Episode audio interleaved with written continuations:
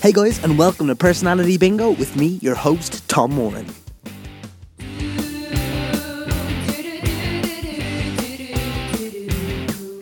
So, this week on the podcast, we have Liam Geraghty. Liam is a broadcaster with RTE. He is the host of the Meet Your Maker podcast, which I highly recommend. And he is also a puppeteer. And as you're going to hear in this episode, just generally a very cool man of many talents. Um, please uh, let us know what you think of the episode. Do have a listen and be sure to check out Liam's podcast, Meet Your Maker. But of course, only after you've listened to every single episode of Personality Bingo ever. Because God forbid we'd support the competition. Uh, guys, also, really, really cool news. We had our live episode of An Irishman Abroad with Jared Regan. It was absolutely brilliant and everything that I could have asked for. A massive thank you to everyone who took the time to come out uh, to say hello. Afterwards, it was really deadly. We gave out some personality bingo badges. It was just a generally great time and it was a really, really special night for me. Jared, if you're listening, a massive thank you to you for taking the time to do it. I am excited to bring you that episode, guys, over the next couple of weeks. Other than that, come check me out in King Lear at the Mill Theatre. We open this week. It's uh, very exciting uh, and very nerve wracking. But uh, if you get a chance, come in and check us out. The production is uh, flying along. We're almost there, and I'm excited to bring that to the people. Uh, and if you're around, do come and see us. Aside from that, guys, let's get stuck in to Liam Geraghty playing Personality Bingo with Tom Moran. Tom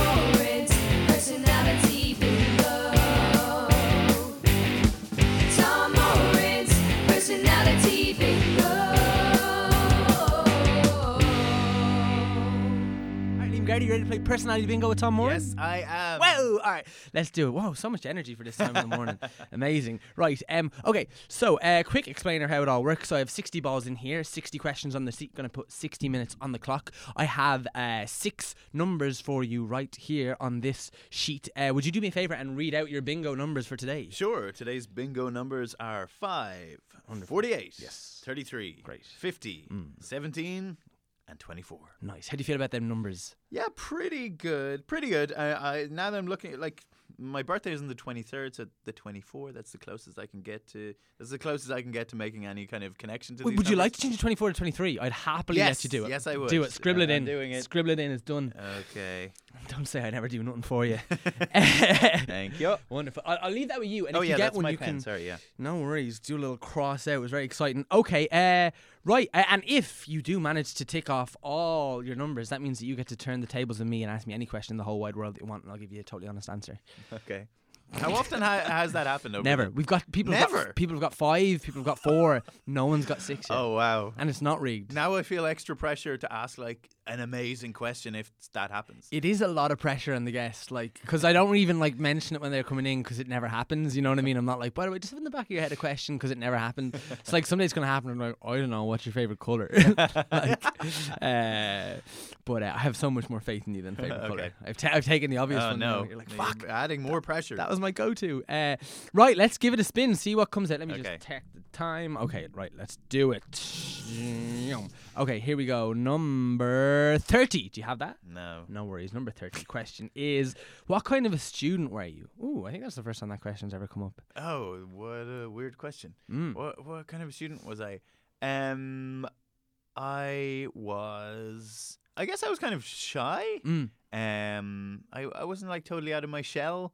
Um, and so I, w- I went to college. I did a PLC in Rathmines College. Oh. Um, and yeah, I guess I guess I was kind of shy. I I think in the, the at the start I would like go and like sit by myself for lunch and stuff. Like Mhm. I was really like I don't know, I was a bit of an oddball, I think. Um, but yeah, Yeah. I, I studied in Rathmines as well, and like I was always fascinated by that. So, what did you do? Like a radio-y thing in there? yeah, I did. Um, I did journalism and PR. Mm. Um, and actually, it was a really, I really enjoyed it. It was a really good course. It was kind of um, like I work in radio now, but we, we like at the time, I just wanted to be a print journalist. Um, Mm. and we, even though we, we did a radio class, um, like once or twice a week, but um, that course was great. I really enjoyed it, and like all the the people there were great. Mm. Um, but and it's it's in this. Um, I don't know if it still is, but it, it's the main college is obviously on the main street in Rathmines with the big clock. Yeah. Um, but we were up uh, up the the hill. I forget the name of the road now, um, but just like right up from that building, um, and we were in this big old building that had been like changed into, and they had a radio studio down the basement. It was cool. I Mm. enjoyed it. And like, so was it the kind of thing where you pretty much knew everyone in the college because it was super small, or like most people? Or No, and definitely I didn't because I was going out of my way not to know anyone. Right, right. Um, no, I got it. Like I, I was just kind of like, uh, um, I was, I don't know, I was a bit of a loner. Um, yeah, and I don't, I, yeah, I don't know why. I just was. Mm. Um, and then people would like try and like integrate me, be you know, by hey, why don't you come and sit with us? You know, really, it's like, that's nice. yeah, no, it is nice. No, people Yeah. were so nice. Like it wasn't like it was me being a weirdo. Yeah, yeah. Like uh, I would go into the Swan Center and like um there used to be this little cafe upstairs. Uh, I forget the name of it, but anyway, I go in there and have my toasted cheese sandwich. oh, And I used to buy. I was such a. I used to buy the Guardian. Oh, it's, not that like there's anything wrong with you know, but like I think I was going. You know, I was in journalism school, and there I was, like reading my Guardian Yeah. uh, on my own. I was, yeah, I was a bit of a dickhead, I suppose. No, I know it's int- and so what? What? What's your like thoughts on like? So you work in radio now, and you have your podcast, Meet Your Maker, Yes. also, which like sounds like I was just trying to like edge in a plug. I wasn't actually. We'll talk about it all at the end. Um, but like, what do you, what what are your thoughts on like the future kind of of like how, how podcasts influence radio, how radio influence podcasts? Like, are they both able to exist in the same world? Yeah, of course they are. Um, but they, they are kind of. I, I think they are different things. Like I, I, like I said, you know, like I work uh, in radio. I work on um, uh, uh, RTE, and I'm also a podcaster. Um, and so like I started out as a print journalist, but um, me and my friend Craig used to do this podcast called the Comic Cast, and this is back in 2008 when like podcasts were just they, they'd been around maybe a couple of years, but they still were like you know uh, not that people didn't really know what they were. Um, and we heard about this thing, and we were like, "Oh, this is cool! Let's like do our own podcast." So Mm. we used to do a podcast about comic books, animation, and illustration, and we recorded it in my bedroom over an ironing board with like a mini disc, uh, microphone, and we would just like talk crap uh, about comic books for like an hour, um, and then alternatively we would go out and interview people um, on every second episode, and um, we thought we were going to run out of people to interview because it was like Irish comic book scene, you know, and there was like we are like, is there a scene? And like now there's a huge like now like back then, you know, there was no like Dublin Comic Con or there was you know there was none of that, um, and it's weird to see how that's changed in the last like decade, um, since we started like, um, but people start coming out of the woodwork. So the people we were interviewing were all like, um, you know, like we interviewed like Declan Shalvey and Will Sliney, um, and and Stephen Mooney, and all these people were just literally just starting out in their comic book careers. But now all those guys like draw for like Marvel and DC. Like so, you know, you have Will drawing Spider Man down in Cork, and you have Declan, who's a Clare man, lives in Dublin, is drawing Batman. It's amazing. Um, sorry, I slightly got off topic there. Um, but yeah, sorry, yeah, radio and podcasts. Um, yeah, they they totally can exist. Um, but they they are different. I think I think sometimes the problem is I think we're at a time now where podcasting is kind of like uh, I think blogging. So like kind of everybody wants to have their own podcast now, Mm. which is fine. Um, but I would, but but the weird thing is that like with blogging, I think people wanted to be writers in some respect, so they had some sort of interest in learning how. Uh, trying to like write, I was about to say write good, mm. um, but uh, but with podcasting, people just want a podcast, but they don't necessarily have any interests in audio or like recording, Mm. which means that we have a lot of podcasts that like don't sound great, um, which is infuriating to me as like a, a sound nerd. Um, but yeah, but just with like a few simple steps, you know, like people could, you know, have really nice sounding podcasts. It really bugs me. Like if, if I hate when, you know, um, say like if, if there's so many new Irish podcasts now, uh, uh, you know, a lot of great ones, but like it really bugs me if I if I tune in, it's really good, and then but it sounds terrible. Mm. You know, like it's recorded maybe on someone's phone, and the phone is plonked in the middle of the table or whatever. Um, yeah. Because it, it is one of them things you can do it w- really like no money, really. It really is. Like even a Zoom sounds pretty great. Oh, like a Zoom, like uh, a Zoom is like this, the the standard. You Yeah. know what I mean? Like I use a Zoom for recording my reports on on RTE. Really? Uh, you know, like you can. You know, like occasionally, if, if I'm recording my links, which are like the little narration bits in, in my reports, like I record them uh, b- because I'm a freelancer. I record all and edit all my stuff at home. Mm. Um, so like all my narration is recorded in my wardrobe, um, because you get a nice sound in there with the with the clothes and stuff. But um, and that's going out on you know the national broadcaster. That's so the, just the thought of you close up in your wardrobe, like being broadcast into the Sometimes in my pajamas. That's amazing. Love it. Incredible. All right. Uh, on that note, let's give another spin. okay, here we go. Number 44. Do you have that one? Ah, Very close. forty-eight. Oh, okay, okay. Oh, that's this is infuriating. no worries. Well, I'll ask you a, a very interesting question. Could you ever see yourself running for president? Ha. Is that your answer? Uh, yeah, yeah, no, no, I couldn't. No. Nah, no. Mm. I see if you have to disdain from a question. No. Why would you ask me that? Uh, Um, yeah, no, uh, no. yeah. This is, sorry, that is something I've literally never ever thought about. I'd say like ninety percent Yeah. of the population. Probably, yeah. I just think it's in. I don't know. Just in the world of like, in the world of like Trump and like, I mean, I assume he's probably set the precedent for future presidents of that. Like, they don't need to be political people to go for president anymore. Yeah, that's true. And actually, it's funny because like my boyfriend always asks or always says like, you know, wouldn't you like I'd love to run the world. Like, wouldn't you love to run the world, rule the world? Um, and I'm like, no, that's not like that sounds like so much work, Mm. you know. Um, but he's always like, You couldn't do that from your wardrobe. Yeah, yeah, exactly. Um, but he he's always like, but like you could, uh, but I'd see with him. I'm not really sure if he's if he means it in a in a megalomaniac way or you know like he always like, oh, but you could do some good, you know. But also he's I don't know. He says it in a kind of villainous way. Um, but no, no, no, no. Yeah. Yeah, I, I, I don't know. It's and I mean, and it, there's like it's a very different thing being president of Ireland versus being president of like the US. I mean, yeah. I mean, I'd like to live in the Áras. Yeah, it'd be kind of cool. Yeah. Like, yeah, I, I mean, it- yeah, like it's it's a really interesting job. I mean, it's it's actually a lovely job to do. I'd say at someone like Michael D. Higgins' age because he's super active. Like, he's not someone that needs to be like retired and you know is isn't able to do a job to the same ability of someone like you know who is younger to not be ageist about it. But like, um.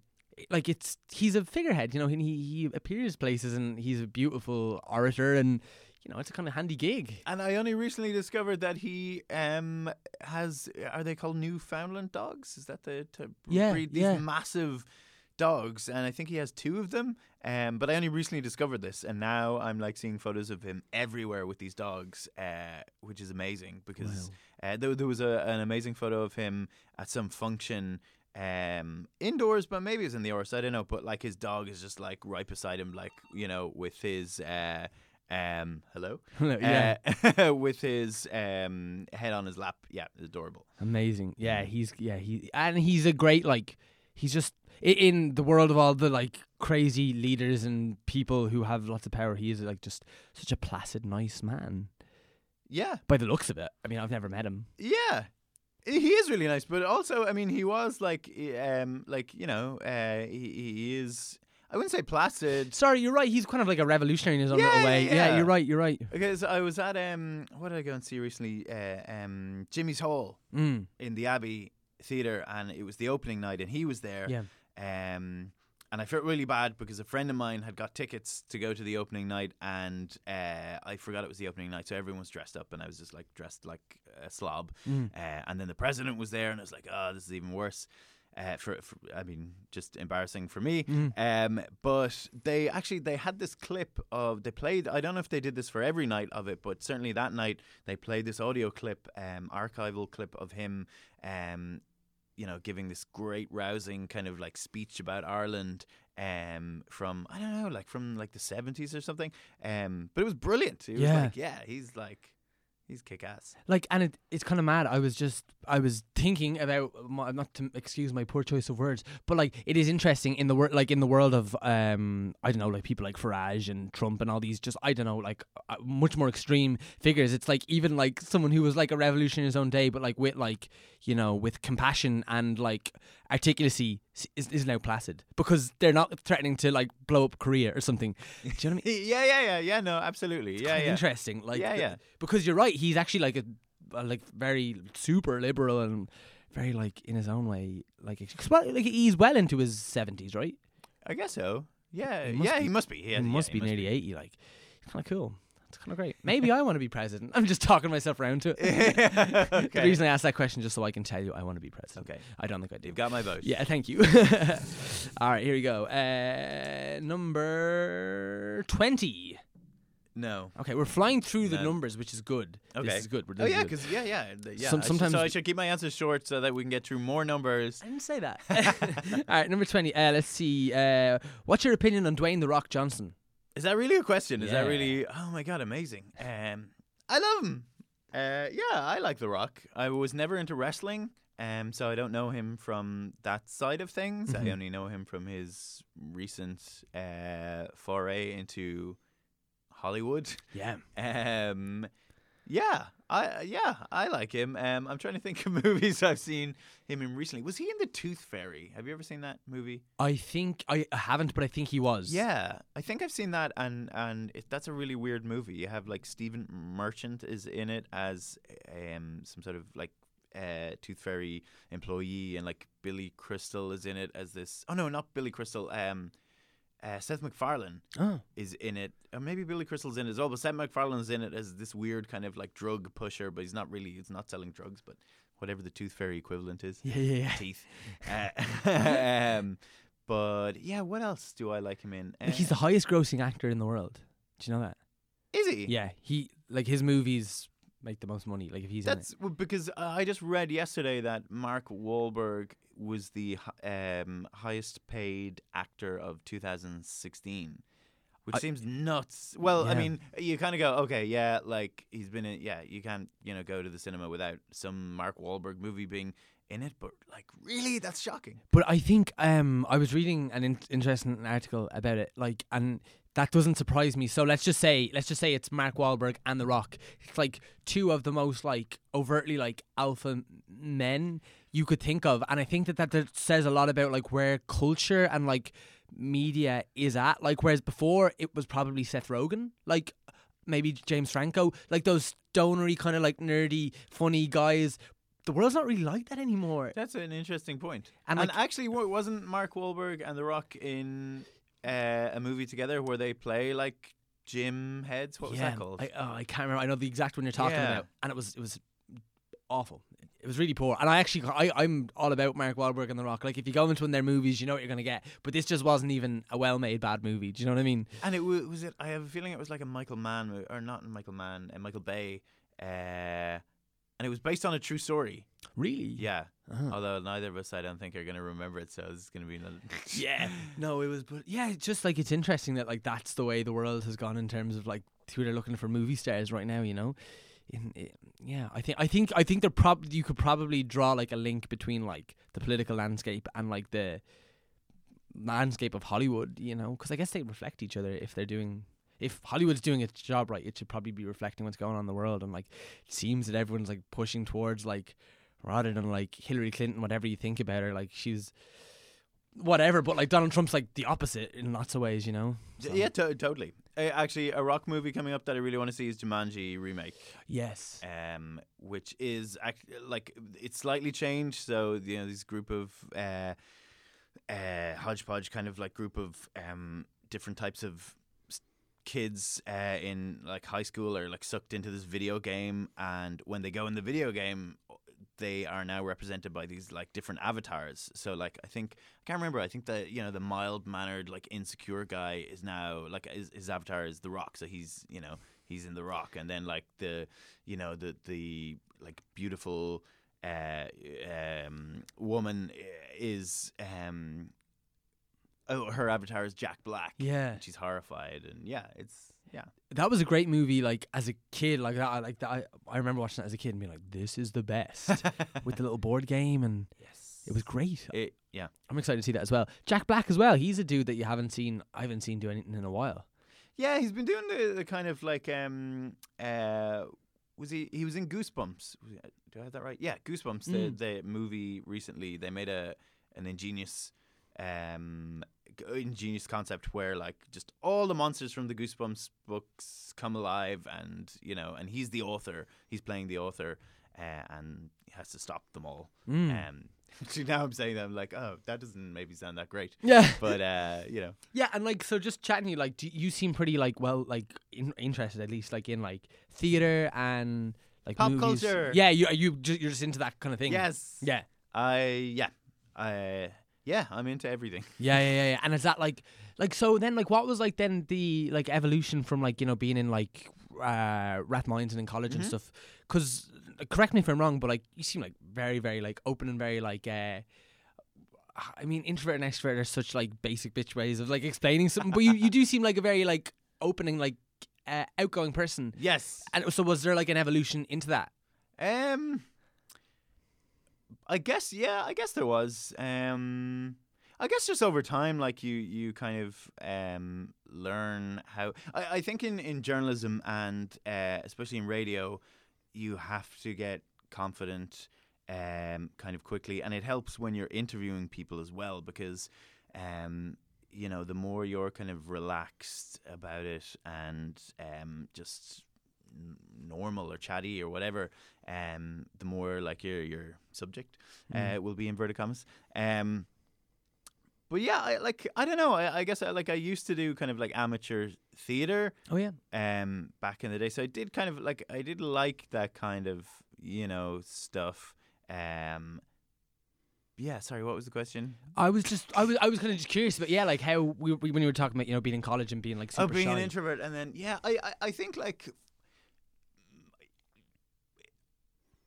like I wasn't uh, like I, I, I, I was an int- I was more like a, I was more a loner, I think, but like Mm. that didn't last very long because like the people in my class were super nice and like basically you know made me come for lunch with them Hmm. um, but yeah, I, yeah, but like so so then very quickly, you know, after you know doing that, um, you know, after being in college, um, I became a print journalist in the local newspaper where, where I'm from, which is in Newbridge. Um, so it was the Kildare Nationalist. Mm. Um, so yeah, just kind of doing arts features there. But again, you know, had to go out and like talk to people and interview people and. No, I wasn't like a, I, like I'm backtracking now, but like Yeah. I, yeah, like uh, I don't know. I, I kind of I think just at the time I was just kind of like, uh, uh, oh, you know, I'm going for lunch on my own, reading. And For I was, sure. yeah, Yeah, like yeah. I was more loner than an introvert, you know. And what kind of um, uh, amateur theater did you do? Was it like musical theater or? It was both. When I was a kid, um, I used to go to musical summer camps, Mm. um, and like thinking back on it now is totally nuts because basically they were two weeks long, and the, so they would have like three sets, uh, because the three sets of ages, I suppose. So the younger kids put on a show, the older kids, and then the very older kids, um, you know, would all put on a musical, and but like it happened in two weeks. Like that's just like thinking back, I'm like, y- you know, you're in theater. Like, is that that just seems bonkers to me? Bonkers, yeah. Like they were put on like full scale, like you know, say, uh, let's see, one year. So one year, I think we would have been the middle kids probably, um, and we, I was in Bugsy Malone, and then maybe the smaller kids did like a Winnie the Pooh thing, and then the older kids maybe did Little Shop of Horrors Mm. and it's just like like maybe uh, like maybe I'm imagining them as full blown Broadway musicals when in actual fact they probably maybe cut half the songs out or something. But still, like in two weeks to you know to, to you know to learn your lines and stuff because I like that was my big problem in in you know in amateur theater is like learning my lines. I could like I was so bad at it.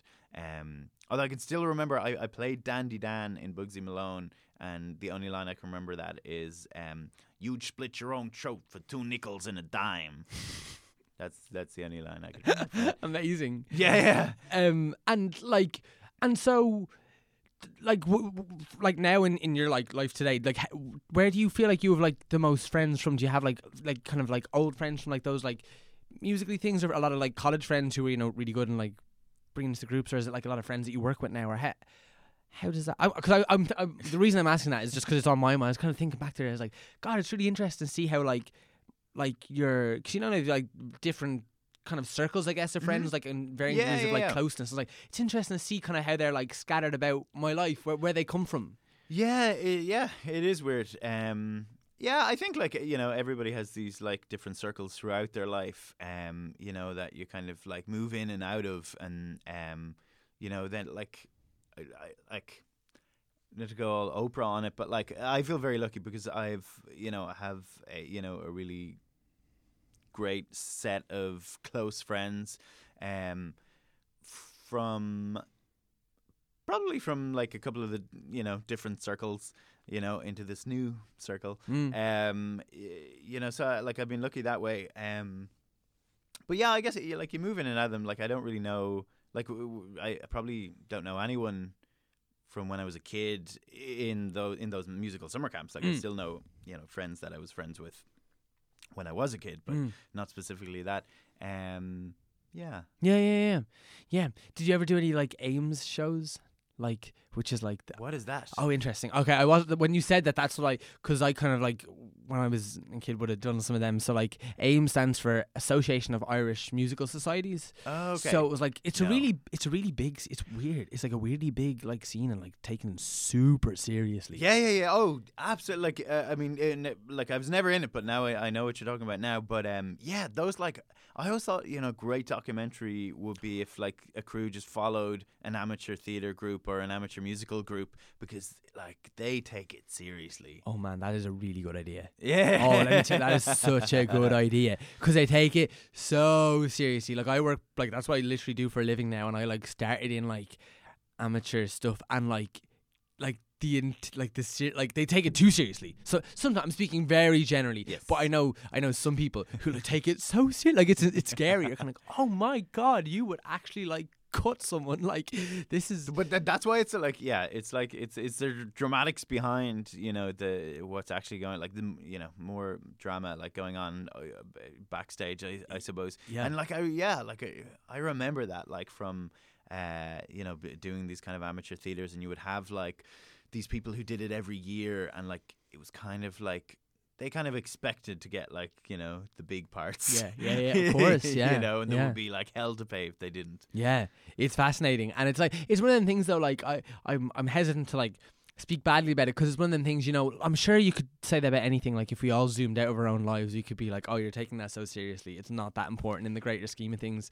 And to them, it is, and, and that's kind of great. It's great that like you can find like that passion in anything. I suppose to look at the positive of it. Oh no no no yeah yeah like yeah totally. I mean it's great that people uh like it's not we're not saying like you shouldn't take it seriously, but Mm. we just mean the people who are like you know super serious. Yeah, You know about it, but no, it was great fun. Like and uh, like even actually like a good friend of mine, um, who would have been in those shows with me, um, is a guy called Paul Winters, who um is from Liverpool, and he came over to Ireland, um, uh, like touring and then kind of wound up staying here and working in the theater and then he moved to Newbridge and was um, uh, the technical manager at the art center down there Mm. um, but I remember he used to be in some of the shows sometimes and there was one time where um, I think I think it was Charley's Aunt um, was the play and he was he uh, he won't mind me saying this, but he was kind of bad at remembering lines as well, uh, just like me. And I remember we got caught in a loop one night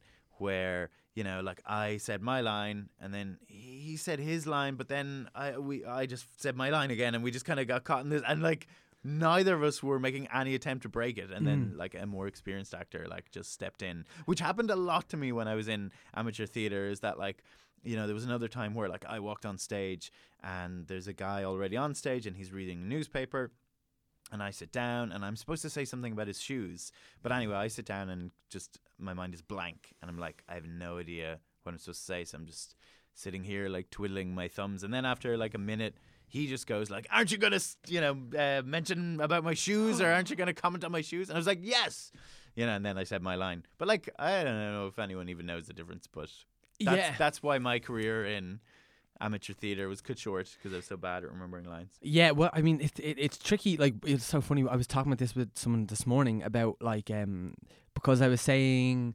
I was saying? Oh yeah, I came out of the play last night, and uh, you know sometimes like people come up and just say well done or whatever, and uh, this lovely uh, elderly woman came up and was just like uh, talking to me about her experience of the play, and she had a really good time, and but she was said to me that uh, she's like uh, like I loved your facial expressions, which is such an interesting thing because it's like to someone I don't know, but potentially to someone who you know isn't involved in theater, never has been, they might think like that's like you practice your facial expressions or like that's a thing you like consciously think of whereas it's not really like you know you're probably like listening and reacting so like your face moves in a certain way or Yeah, whatever yeah, uh, but I was like, it's so interesting. We were talking about that obvious one of like, how do you remember all them lines? That's kind of like every actor's like kind of like roll the eye, like line when someone says that to them. But like, um, it it, it is it, it's so interesting. Even last night came off like for the first night, the whole cast collective was probably like, absolutely nothing wrong with the show. It was a perfectly good show and everything technically went right. We are all just kind of like.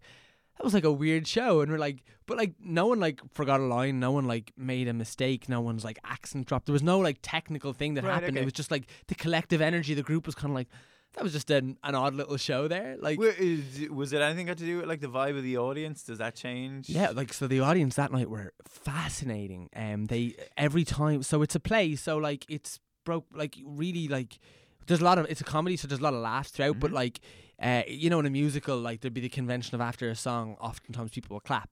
But in, that doesn't really happen generally speaking in a play. Except this time, every time someone exited, there was just they just clapped on every exit, which never happens. So the flow was like super off because it was only like throwing things off by two or three seconds, but it just kind of affects the way everyone. Just everyone's like internal rhythms. So interesting. I think it was a lot of Americans in the house, uh, and Americans just you know it's a different, it's a slightly different like theater culture over there. Like for example, on Broadway, if like uh like let's just say let's just say like De Niro's doing a play on Broadway, anytime he comes out, or like the first time certainly, he'll get a standing ovation and uh, like for like two minutes just because it's De Niro walking Yeah. on stage and everyone kind of has to just wait and stand there. Which is not, I don't like that. I think it's nonsense. Like that's for like the end if you want to you know thank someone for but anyway. Um, but yeah, so it was it was interesting. Like that would be the only like overt thing that I could label. But like as I said, perfectly good show. Like n- no issues. It was just like, huh, this is this is different. You know. Yeah, it's weird. Like, uh, it was- it's interesting the timing issue, um, because um, d- d- are you familiar with Ninety Nine Percent Invisible? No. It's a podcast uh, by Roman Mars, um, uh, which is a great podcast, and he came over. Um, it's an American podcast, and he came over and performed an episode in uh, the Freemasons, and. The way he was doing it was he was doing all his narration live, but he had all his like clips and stuff like lined up. Um, but when he starts the show, he always says, um, "This is ninety nine percent invisible. I'm Roman Mars," um, and he said that at the top of the show, and everyone started like applauding. And then he was like, "No, no, hold on, hold on." He was like, "You can't applaud anything in this because it's all like timed, you know. So no applause," which was kind of it was hilarious. And then like we got to hear him say Interesting. it his little introduction again, which everyone loves. Yes. That's a great podcast. Everyone should check that out. Okay, and now let me ask you a question. As a podcaster, what do you think of uh, live podcasts? I think it's a great idea. Um, because I suppose there's two types of podcasts. Um, well, I'm generalizing now, but there's the kind of uh, um, there's the kind of like talky podcast, which is what we're doing kind of now, uh, conversational podcast, and then there's the more kind of like narrative driven podcast. You know, your your This American Life and your S Town and all that. Um, This American Life have done amazing live shows, and they really I, I like the way they do their live shows because, for example, one of the ideas behind one of them was like, let's take stories that we've done on our show, uh, we'll do them on stage, but we'll do them in different styles of theater. Uh, so the take documentary story. The, sorry, to the, for anyone for the like zero percent, the the one percent who who doesn't know what this American Life is, is like a documentary radio program. So they will take um in this show they took one, they turned it like one story into an opera, one into a musical, one to, into a play, one into a stand-up routine, one into a, a dance. Um, it was amazing. It was really good. And actually, now that I'm saying it, um, Ira Glass, who presents that show, d- actually has another show that's called uh, what is it called? It's called like one radio host, two dancers, and something. Uh, sorry, I can't Mm, really remember the name. Anyway, but he basically tells radio stories while like they these are two kind of contemporary dancers like doing movement and stuff, and it was so great. Um, so yeah, so that's probably probably different to the kind of live shows maybe that Yeah, I. I was interested because I like um, I listen to a lot of podcasts and I veer more towards the conversational style, Mm-hmm. just my preference. And uh, sometimes I am as keen on the the live ones. I, and I wonder what it is because I'm actually we're doing a, a live personality bingo Ah, okay. uh, in the Tivoli Theatre and Repaired by an Irishman Abroad, which is Jarlath Regan's Great, podcast, and yes. he's chatting to Roddy Doyle, and we'll be chatting to Jarlath. So it's really exciting. Great. But like I was I was interested because I was like, I don't I don't always love live podcasts to listen to. Sometimes I'm like, I wonder, do they lose? Like, we have a nice kind of level of like intimacy here, and Mm-hmm. we're able to kind of chat. Whereas, you know, inevitably, if you put an audience, it uh, like I- I- it changes everything. I think you have to be. Um, I think you have to be the kind of person who can work with an audience, which is probably going to be perfect for you. Yes, yeah, since you, hopefully. you, you're in theater. Um, like I've seen a couple of podcasts recently that have kind of you know said that they're doing live shows, and they are kind of conversational podcasts. But I've been like. I don't know. There, there's this weird balance of like, you know, if people like your show, but like if you want to do a live show, it, it might it doesn't necessarily translate. Mm. Um, uh, yeah, I, I- like I don't know.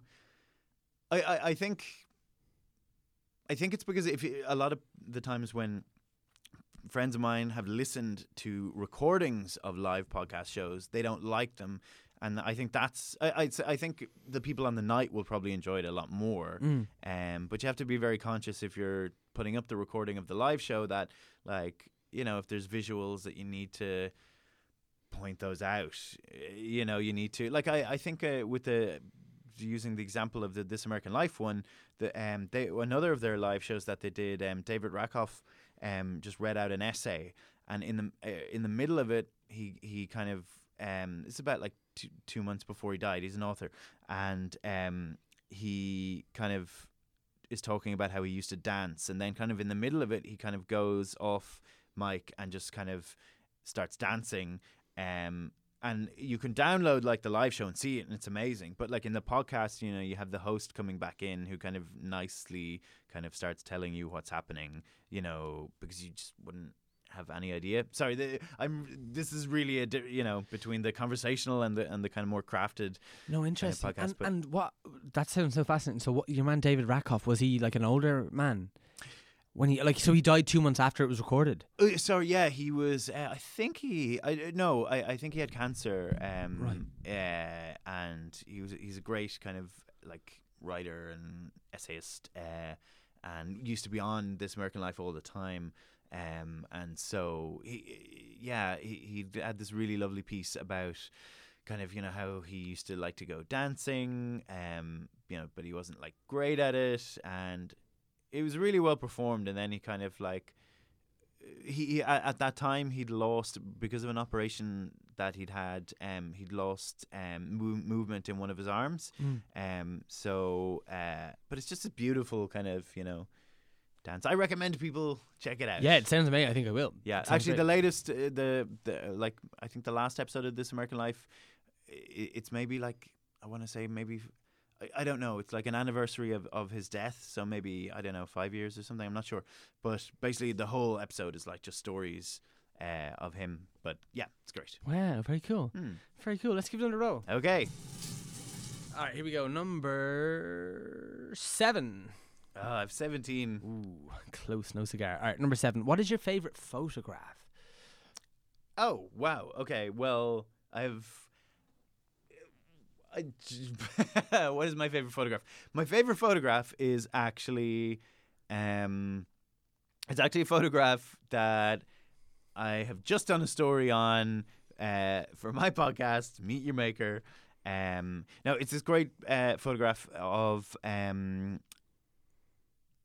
two elderly ladies sitting beneath um, a, a painting of, of W.B. Yeats in the Abbey Theatre, and it's it was taken during a, an interval um, uh, at some play in the Abbey in the seventies, and um, the photo it's so great because these two women are kind of like they're really deep in conversation. But then the, this painting of Yeats, um, it, it's still there. Like if, if you if, if if you've ever been to the Abbey or next time you go to the Abbey, look out for it. You'll see it. Um, but it's a, a painting of Yeats where he's kind of sitting in a chair and he's kind of looking down, and so it looks like he's like eavesdropping on their conversation, and it's just such a great photograph. Um, yeah, I, I, I love it. Yeah. Yeah, and it, it's a oh, it's a really cool episode of the podcast as well. It's a really interesting story, yeah, because um, basically, uh, it was taken by this French photographer uh, Olivier Martel, and he was in Ireland taking photos. He'd been working on the series of um, an exhibition of like women from around the world, and so he was traveling to different countries, and um, he was just walking by the abbey. Uh, I just love this. He was just walking by the abbey, he just seen loads of like well dressed people outside, and was just like, "What, you know, what's going on here?" And so he just like he just walked in, uh, you know, into the reception while everyone was like hanging about, like during the interval, um, and he just seen this, uh, and as he says, um, in the podcast, like he, he's like sometimes when you're a photographer, like you just see a photo and it just it's so perfect and so like you know you couldn't frame it better. It just like appears, and all you need to do is like click, Yeah. you know, on the camera. Um, yeah, and yeah, it's it's a beautiful, beautiful photo. Did, did he? this is so stupid. This is where my mind went. I was like, how does that work as a photographer? Like in terms of permission and Yeah, well, he actually said I I am I, I can't remember if I cut this out of the podcast or not. um, just because, uh, so uh, you know, like when I interview people, um, you know, I'm editing stuff down. So, uh, but I think he did say, um, yeah, he no, he he didn't uh, ask. Yeah, I actually don't know what the what the Mm. proper like etiquette is. Um, I I he he definitely didn't talk to them. Um, he he didn't ask.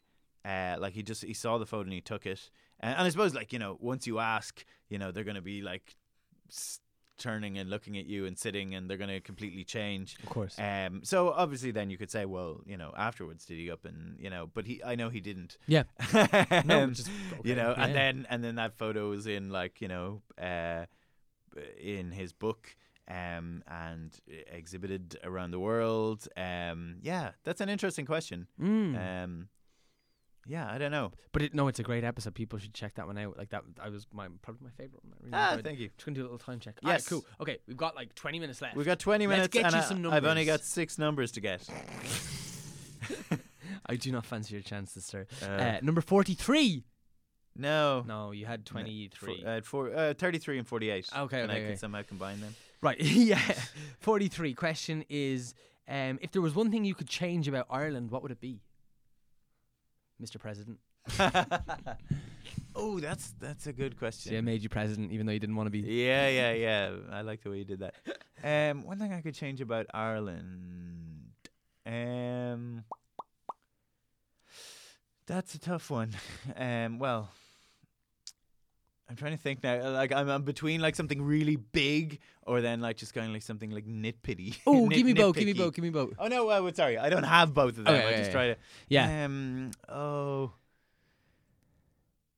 Uh, Well, the nitpicky one, nit- nitpicky one would be. This is just yeah. I like obviously haven't given this any thought, but I, I do hate when I hate when people are queuing for buses and they're just like all over the footpath. That like drives me insane, and I know it drives a lot of people insane. But particularly because I know, like, I know that like queue etiquette in other countries, like they have it down. We're just like crap at it. Like I know, I think someone was telling me, I think it was in Canada, they actually have um like a line marked on the footpath so that people like queue for the buses, like you know, uh, down this line. Mm. Um, I'm like, that's so smart And simple. and simple. It would literally be the simplest thing to do. Yeah, although we are pretty bad at like following cues. I, I don't know if that's like an Irish thing, but like just I think queuing systems can get. I, I mean, I you know I'm not saying I'm an expert on queues. Mm. I, I will get you know go into a cafe and be like, where does this queue start? I'm not sure.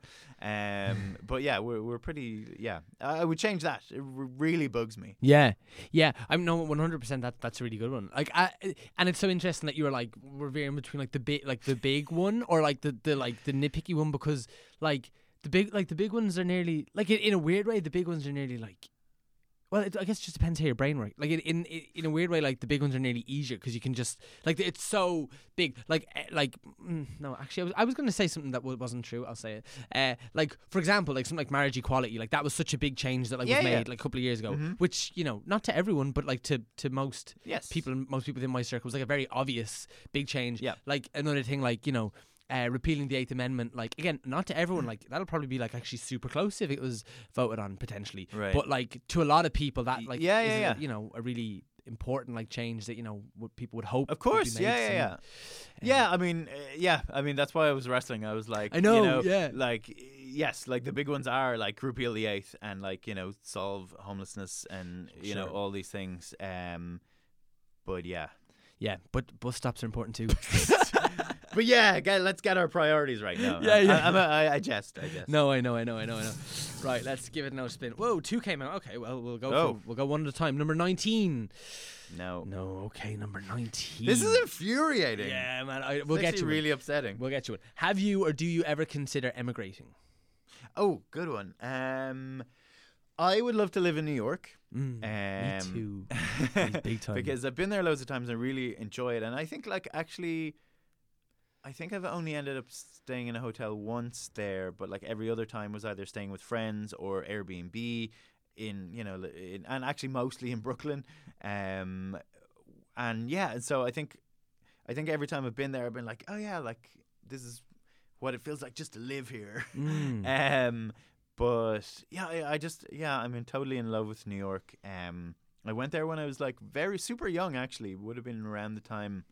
I think maybe I was still in college. I was very young. I was very also uh, like I was a say I was like very young. Like you know I was like twenty, but I was like I was a real baby face, and I was really like I don't say naive, but I was really you know like I I was like a late bloomer in you know in kind of confidence and you know whatever so it was kind of in a way strange for me to be going to new york on my own Mm. um, and i was going because i had interviewed um, uh, an author two authors actually one um, uh, marty beckerman um, who wrote uh, a whole lot of cool books. One was like Generation Slut, Mm. which was um, Slut stands for Sexually Liberated Urban Teen.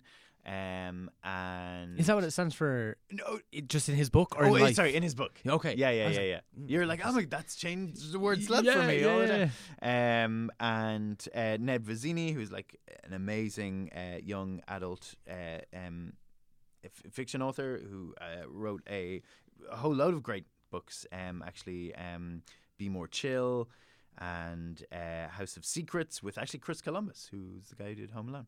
Um, anyway, sorry, I, I'd interviewed both of these guys, and um, Marty lived in Washington D.C. and Ned lived in Brooklyn.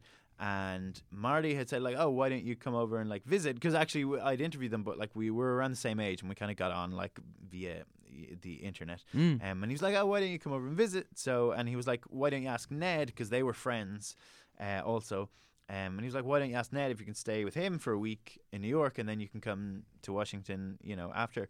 Um, and so I did, and it was, uh, yeah, it was absolutely amazing. And I just like f- from that moment, totally fell in love Mm. um, with the city. And actually, at the time, I was um, like I was saying, I started out as a print journalist and the Kildare Nationalist, and I was writing a, a column, a weekly column about commuting up to Dublin, um, and.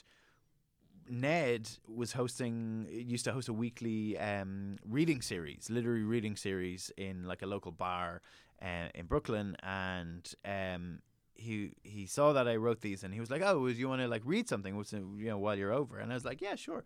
And like thinking back on it now, I'm like, it's so bizarre because like my columns were all about like commuting from Newbridge to Dublin. They were so specific Mm. to you know Newbridge and and Ireland and everything, and I don't know.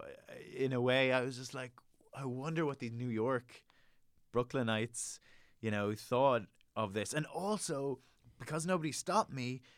Like I think I was supposed to read for ten minutes or something. I wrote, read for about forty minutes because like of of this like Newbridge commute stuff, you know, talking about like local councillors and stuff, and like I, I was so embarrassed when someone pointed out to me that I'd like gone about half an hour over time reading this. Like, why did nobody stop me? Yeah. Um, oh, uh, side note: uh, another guy on the night who was reading had written an episode of The Golden Girls, and I was like, I was like, oh my god, this is amazing. Yeah. Yeah.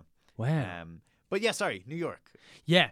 I love it. Yeah, it's an amazing place. Yes. Um, yeah, and like as a freelance journalist, like what like would do you think your prospects of like working over there would be? Well, this is the thing, um, because podcasting is we're we're far behind on it here. uh, You know, he says in Head Stuff Studios. Yeah. Uh, but but we are in in general. Um, you know, like like I said, you know, when I started out in podcasting, this sounds really like you know, uh, I was listening to podcasts before. You know, this is the real Arcade Fire. You know, I listened to Arcade Fire first. Um, but like you know, I've been podcasting since two thousand and eight. Um, and I've been into podcasts, and so like this, um, w- w- you know, it's something that I'm interested in, but we're so far behind, and it's only even in the last couple of years that like America has started to, you know, kind of people have started to make a living out of doing podcasts. Um, one of my favorite shows is a show called Startup.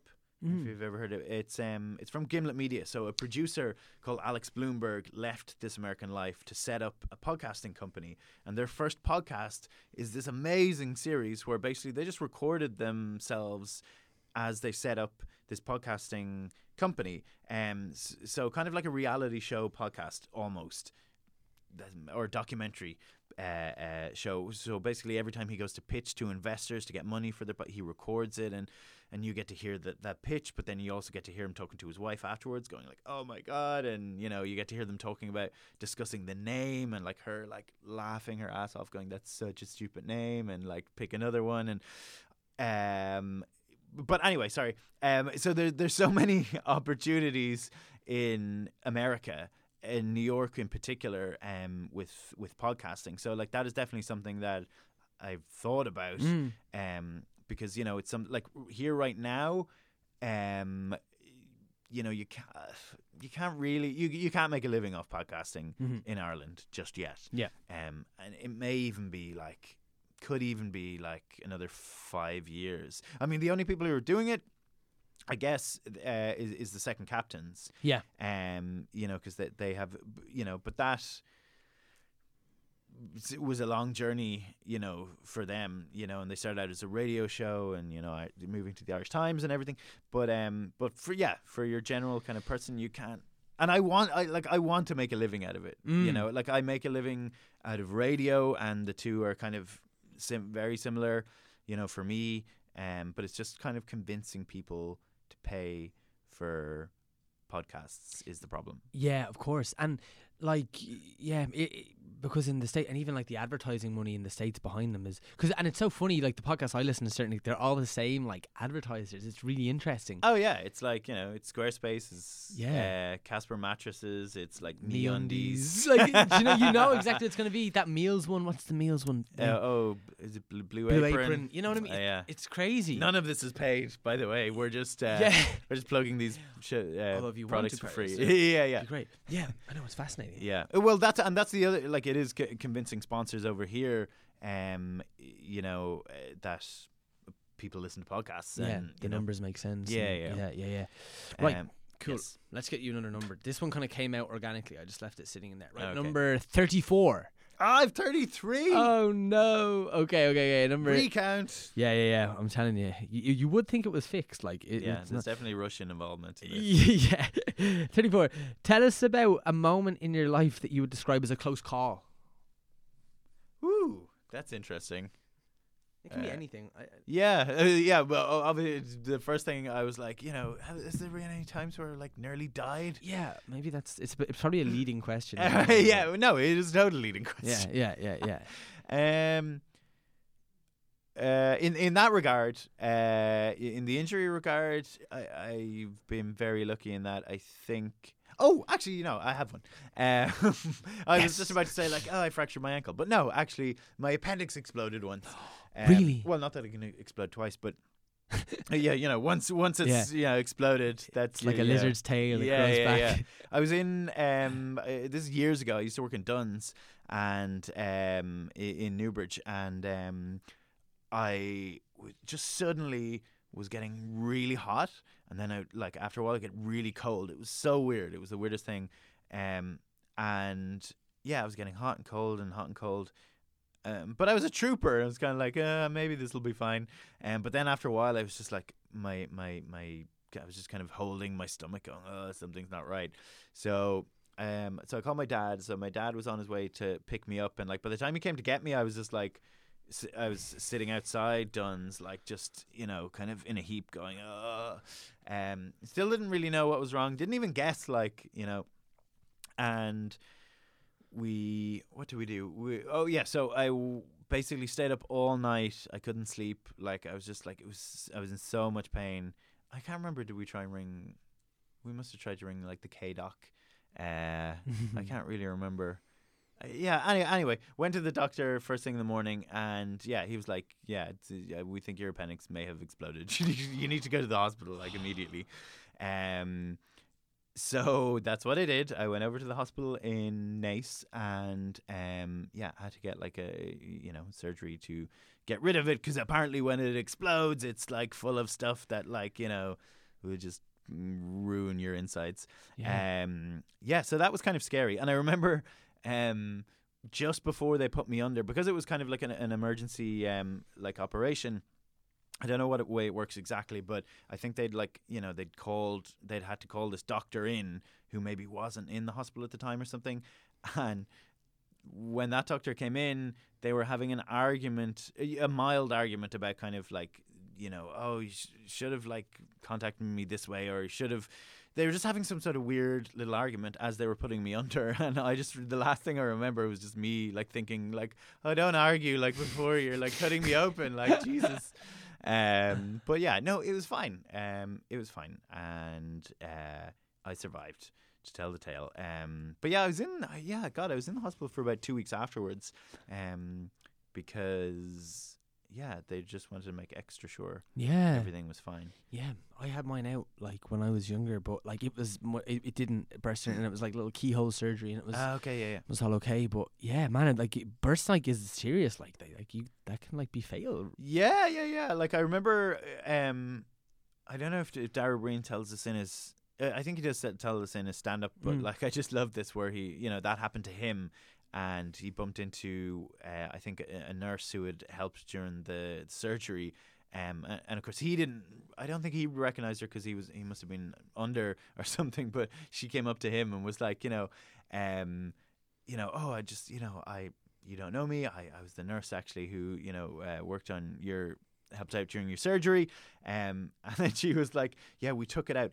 It came apart in our hands. I was like, oh my god, that's terrifying. Oh my Uh, god. Yeah. Yeah, it's this. it's mad. Have we? F- uh, sorry, have we figured out what they do yet? isn't wasn't it digesting grass was always the Was it? thing that I thought. Yeah, like yeah. 'cause, like people used to be like, Does oh, that mean I can- can't digest grass anymore? I'm so sorry, man. Can't go vegan. Yeah. Oh well. are you are you veggie or vegan or anything like No. that? No. Do you ever think about it? No. um, no. Um, no, I don't. Uh, like I know, like it is a good thing. yeah. No. It, like yeah. No. I, yeah. Yeah, my little brother, uh, like he's 18, like, and he, he went vegan. Like he, he still lives at home though and stuff. So it's like it's more like my mom went vegan. Like generally, she has to cook now for like because he's like 18. But she, so- was, so did she with her? So did like who went vegan? sorry, first? sorry. My little brother is vegan. My mom still eats meat and everything. Like, Oh, okay. but but she like he still lives at home and he's not like super independent or anything. so Okay, like okay. he's still at that point where like he's having like mammy's dinners, you know that way. so like it's more of a pain for her. Like he's just kind of like put the food in front of me, I'll eat it. But uh, but he's but uh, no. To be fair, I'm doing him a disservice. Like he's very like uh, you know conscious socially and stuff. Like he would do Yeah, it yeah. for moral reasons. He he thinks Yeah, yeah. animals would No, rather I- be alive. And Absolutely, I think it's like uh, like a lot of people that I'm friends with on Facebook are and share stuff about it. And I think there's actually a movie on Netflix recently written by Jon Ronson. Uh, I want to say it's called something like I'm gonna get this wrong, but it's something like O Ojak or something. And and I think the premise is that there's this kind of cr- they create this creature for the purpose of this movie. There's this like kind of like animal that you know they've invented for this movie that doesn't exist. Mm. Um, and this little girl kind of like befriends it and Anyway, just look it up on Netflix. It's supposed to be very good. Mm, yeah, I've Oh, heard this. Actually, sorry, and um, I think Simon Amstell, uh, the stand-up uh, guy who used to host uh, Nevermind the Buzzcocks, has done a documentary that I haven't seen, or, or sorry, a, a mockumentary, and it's basically set um, twenty years in the future where everyone is vegan, Mm. and it the trailer looks hilarious because it kind of interviews like different people who like you know people who secretly going out having meat and like they are like considered murderers like you know it, it's it's it's inter- it's interesting you know like yeah. I don't knock it or anything you know? Yeah, yeah, yeah, yeah. Like potentially, like that, that could be what like that could be like the thing that like you know like say like you know say you have like grandchildren or I have grandchildren that they look back on us and like what the fuck were you guys doing? totally It Well, really like, could. th- don't they say like in in you know in a couple of years we're gonna be eating bugs like because we're running out of like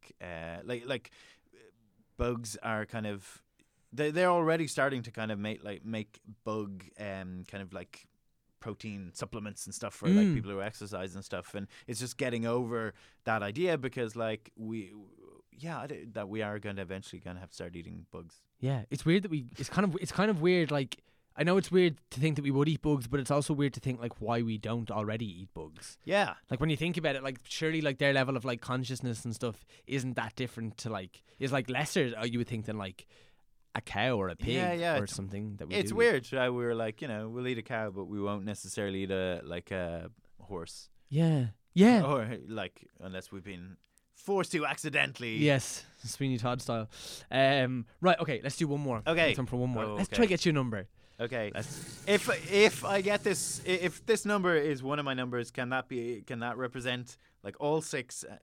Oh, absolutely not. I know you're gonna say, but the chances, the chances. I think you should take a risk on this one. The chances of it like are are very slim. Yeah. You know, but like. Yeah, Hey man, you have your own podcast to do. Okay. okay, all right. no, I'm only messing. It. It's number one. I know you don't have it. Uh, oh man, what a you whitewashed. You're not the first to do it. I will say that. not the first. With or what? Like you've got none. You got no. Uh, I'm not. Oh, Like you Rub it in. You failed. um, and I'm just saying there are other losers like you out Uh, there. uh, okay. Don't feel too alone. Yeah. Sure- Who else have you? uh, Was how many did Mark O'Halloran get? Ah, he got a few. He got like three, maybe. Mark. Yeah. Do you know Mark? I do. Yeah, he's like a super nice guy. He is. He's incredibly talented as well. Yeah. He was actually It's um, annoying how talented he is. Oh my god, he's he's like I I kind of I didn't like he's um I'm a writer and an actor like and his work is like something that I really like aspire to especially as a writer like he's an incredible actor but I really like his like screenplays and stuff and Yeah, yeah, the fact he's like written and bid and stuff is like ultimately what I'd love to do you know Yeah, yeah, yeah. So, and he's um, coming up in, in this new um in, in the movie adaptation of Dublin Yeah, Old School. I know I just saw that the other day Looks cool. yeah it uh, did you see the play I did. Yeah, yeah, yeah. It's a great amazing. play. Yeah, yeah, yeah. So I'm really excited to see it. It'd Be great. Um, all right. Uh, last question. Kind of a weird way to finish, but let's do it. Do you believe in ghosts? Ha! Great. I thought you were going to say, "Do you believe in God?" Uh, but I was like, "Ghosts is way better." Yeah. Or are they similar? Yeah. Um, ghosts. Do I believe in ghosts? Um, I really like ghosts. I really sorry that sounds like it sounds like a simpleton. Um, I, I like the idea of the supernatural. I'm really uh, I'm I'm you know have an interest in the supernatural and ghosts. Um. No, like I don't know. Like, so I, some people are going. What do you mean you don't know? Of course there aren't ghosts. Um, but it's you mean like real guy? Like I definitely do have an interest. Like I really love like ghost stories. Um and and uh you know like at Christmas they used to I think I'm not sure if they still do but BBC used to have like a ghost story at Christmas and they would film like an old like M. R. James uh ghost story or whatever and I, I love all that kind of stuff Mm. um and like definitely when I was a kid I would have been like uh you know more interested I suppose in the supernatural and um um unsolved mysteries and and uh, the X Files and all that kind of stuff um Did you ever like see something that you were kind of like, No, and I'm always really annoyed, like because I I know several people who kind of have said like they've had these kind of like you know experiences where like you know they felt a presence in the room and then they like seen someone or whatever and I like I really it, it's like when, whenever I, I I really like Derren Brown and um I anytime I've been to his shows and I think I've been to like nearly all of his shows in the Bord Gáis and he always does this thing where he gets everyone in the audience to stand up and he tries to hypnotize them. And like I- um and I really want to be hypnotized, but it just like I'm like it just never works for me. Because basically he, he tries to hypnotize the whole audience and then he goes like you know if you're not feeling hypnotized or whatever well he probably says it better than that uh, you know sit down and so then you know you sit down and there's about like 50 people who are still like standing up who are like and I'm just like oh I'd, I'd, I don't know I just want to experience that like how why are they like what is it that like I don't know yeah I don't know Yeah, it's a weird one. It's a weird one. And like, well, you, I'm just asking because you brought it up. What about God? Do you believe in God? No, that's unfair. If if you, you don't get to ask that because you didn't let me do my my my thing there. Ah, hilarious. Um, yeah, yeah. Yeah, interesting. Okay, well, no, I suppose what like um with the, but it is it is an interesting thing though, right? But like what in terms of like you, I'm just gonna quote you now because you said it and it's it's on mic, so fuck you. Uh, it's um like like about you like maybe like it is the same thing. It's it's just a really interesting like notion, I guess, of like how spirituality has like evolved from like you know I am be quite close to my granny who's uh 90 and you know like her version of like um you know spirituality like she's very like catholic like just really like by the book like what you would picture like to be like an irish nine year old catholic and it's really interesting like how now that's evolved i'm not saying that like like ghosts are like a separate thing to it but it's really interesting how now i think like a lot of like uh like our generation would be quite like spiritual but in like a very different way Yeah. generally speaking it's just fascinating how like that that's evolved Yeah, it is really weird. Um I mean, I, I know like the Catholic Church and like the atrocities that like are very obviously linked uh, have, but it's even weird how it's weird. Like it's it's weird and it's not how like just like the an organization can affect like the faith of something that's obviously much bigger than an organization, right. or like how linked are they? Do you know what yeah, I mean? Yeah, yeah, yeah, yeah, Like- yeah, I don't know. Like I remember um um the comedian and David Mitchell. I remember surprised to hear him make this point, but um he, he was kind of I think he was doing a Q&A and and I think someone asked you know did he believe in God or something? And, and I think he's I think I'm not sure if he said he did or that he was agnostic, but he was basically saying like you know like dying is a terrifying concept. And like the fact that people have this thing to comfort them you know is totally understandable. And like we shouldn't make like you know fun of people for that although i think that's simpli- oversimplifying it a little bit um but um yeah i don't know sorry i have totally lost oh spiritual spirituality yes yes Yeah, yeah, that's interesting as well. I, I've had arguments. Sorry, we should really finish, but anyway, I'm interested now. Uh, we what's like, your favorite ghost Oh man, I've I and I, I don't even I couldn't even tell you anything about Casper. Like I know uh, Casper's the one that came into my mind like Ghostbusters, I saw the one with the four women in it. Like Oh, recently, yeah, um, yeah. the people were mad about, which was hilarious. Like that was just silly. Um, I yeah, I don't know. I like um. Yeah, but I, I I'm like that. I veer in the like in the in the zone of like wanting to believe like, I, but I'm just like I just like think it's like it's more interesting to I mean, believe it.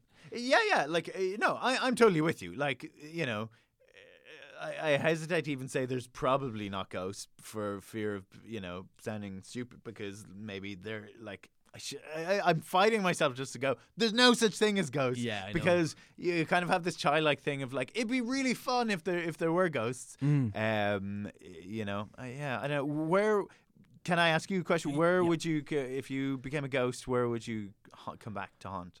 Oh, that is a great question. I want to rob that. That is a great question. Um, I like the idea of you coming back to like to, you know, the head uh, head stuff uh, um, uh, podcast studios. You know, Yeah. just I, I think honestly, where where mm, I think I might uh, haunt Cineworld in Parnell Street. I think I would. I'd I I I I sp- spend a lot of time there. I have like the you know unlimited Oh, yeah, yes, and I yeah, got yeah. I love movies and stuff, so I see a lot. I thought you were going to say Smock Alley, because actually a friend of mine told me that Smock Alley is supposed to be haunted. I believe it is haunted. Yeah. So the staff have said I haven't seen anything to suggest it, but yeah, apparently it is, and it, it's a very old building. It would uh, it would make sense. But wait, this is the that's actually you say the, the, the people always say this like it's an old building it would make sense, but people are dying all the time. So Yes. surely it, we should have like haunted, you know, people in modern clothes like haunting. Do you know what I mean? Why do we think that like, you know, why do we associate like ghosts with the you know older buildings. Like we surely we should have people haunting this building who are like dead maybe ten years. No, but like we have like Wi-Fi now, so we don't need to. maybe that's interfering with the like the, Yeah. the, the supernatural spectral stuff. yeah, it's a good point. No, I mean Smock Alley is an old church, and churches are always like a bit like you're just a bit more suspect of them. You know what I mean? You're just like if a ghost was gonna be somewhere, he'd probably be here. Yeah. But hey, He's got yeah, ghosts with no imagination haunt churches and graveyards. yeah, just a basic bitch ghost. that's good. Okay, that's gonna be the name of the next screenplay. okay. basic, bitch, ghost. ghost. Uh, Liam, man, thank you so much for doing the podcast. Thanks for Would having you me. do me a favor and just tell people if they can find you on social media about your podcast and all those bits and bobs? Sure, yes. Uh, yeah, well, my podcast is Meet Your Maker, and it's a show about the people who make the things we love. And uh, our website is meetyourmaker.ie, and you can subscribe to us on iTunes, Stitcher, and all these places where you can get your uh, Head Stuff podcast as well. Um, and yeah, I'm on Twitter, Liam underscore Geraghty. I just like Google, like I, I sorry, I, I, I know I'm extending your episode now, but like it, sometimes when I'm listening to podcasts and people are saying all their things uh, at the end, and I'm like, is it because people are so lazy that they can't just Google? Like it's so easy to find, you know. You you know if you're like stalking someone who you're like potentially going to date on like you know uh, uh, Tinder, um, you know, you go and stalk them. We'll use that information. Sorry. Yes. Sorry. Never mind. Sorry. Okay, so basically you're saying just don't listen to anything he just said and just Google Liam. Just Just yeah, yeah. nice man. Thank you so much for playing personality bingo. loved it.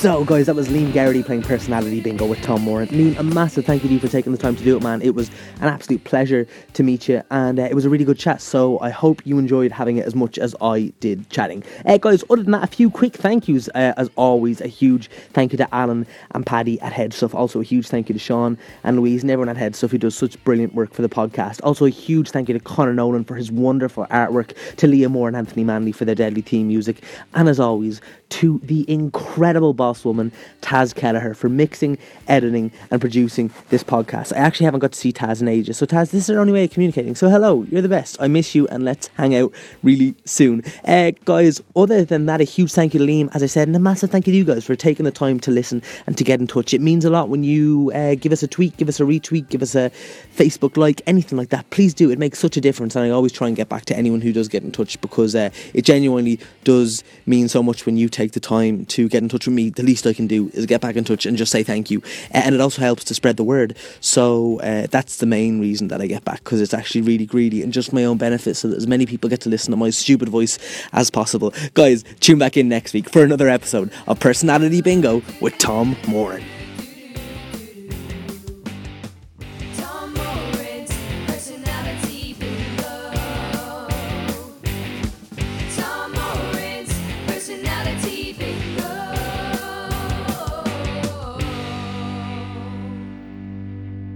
This has been a production of the Headstuff Podcast Network.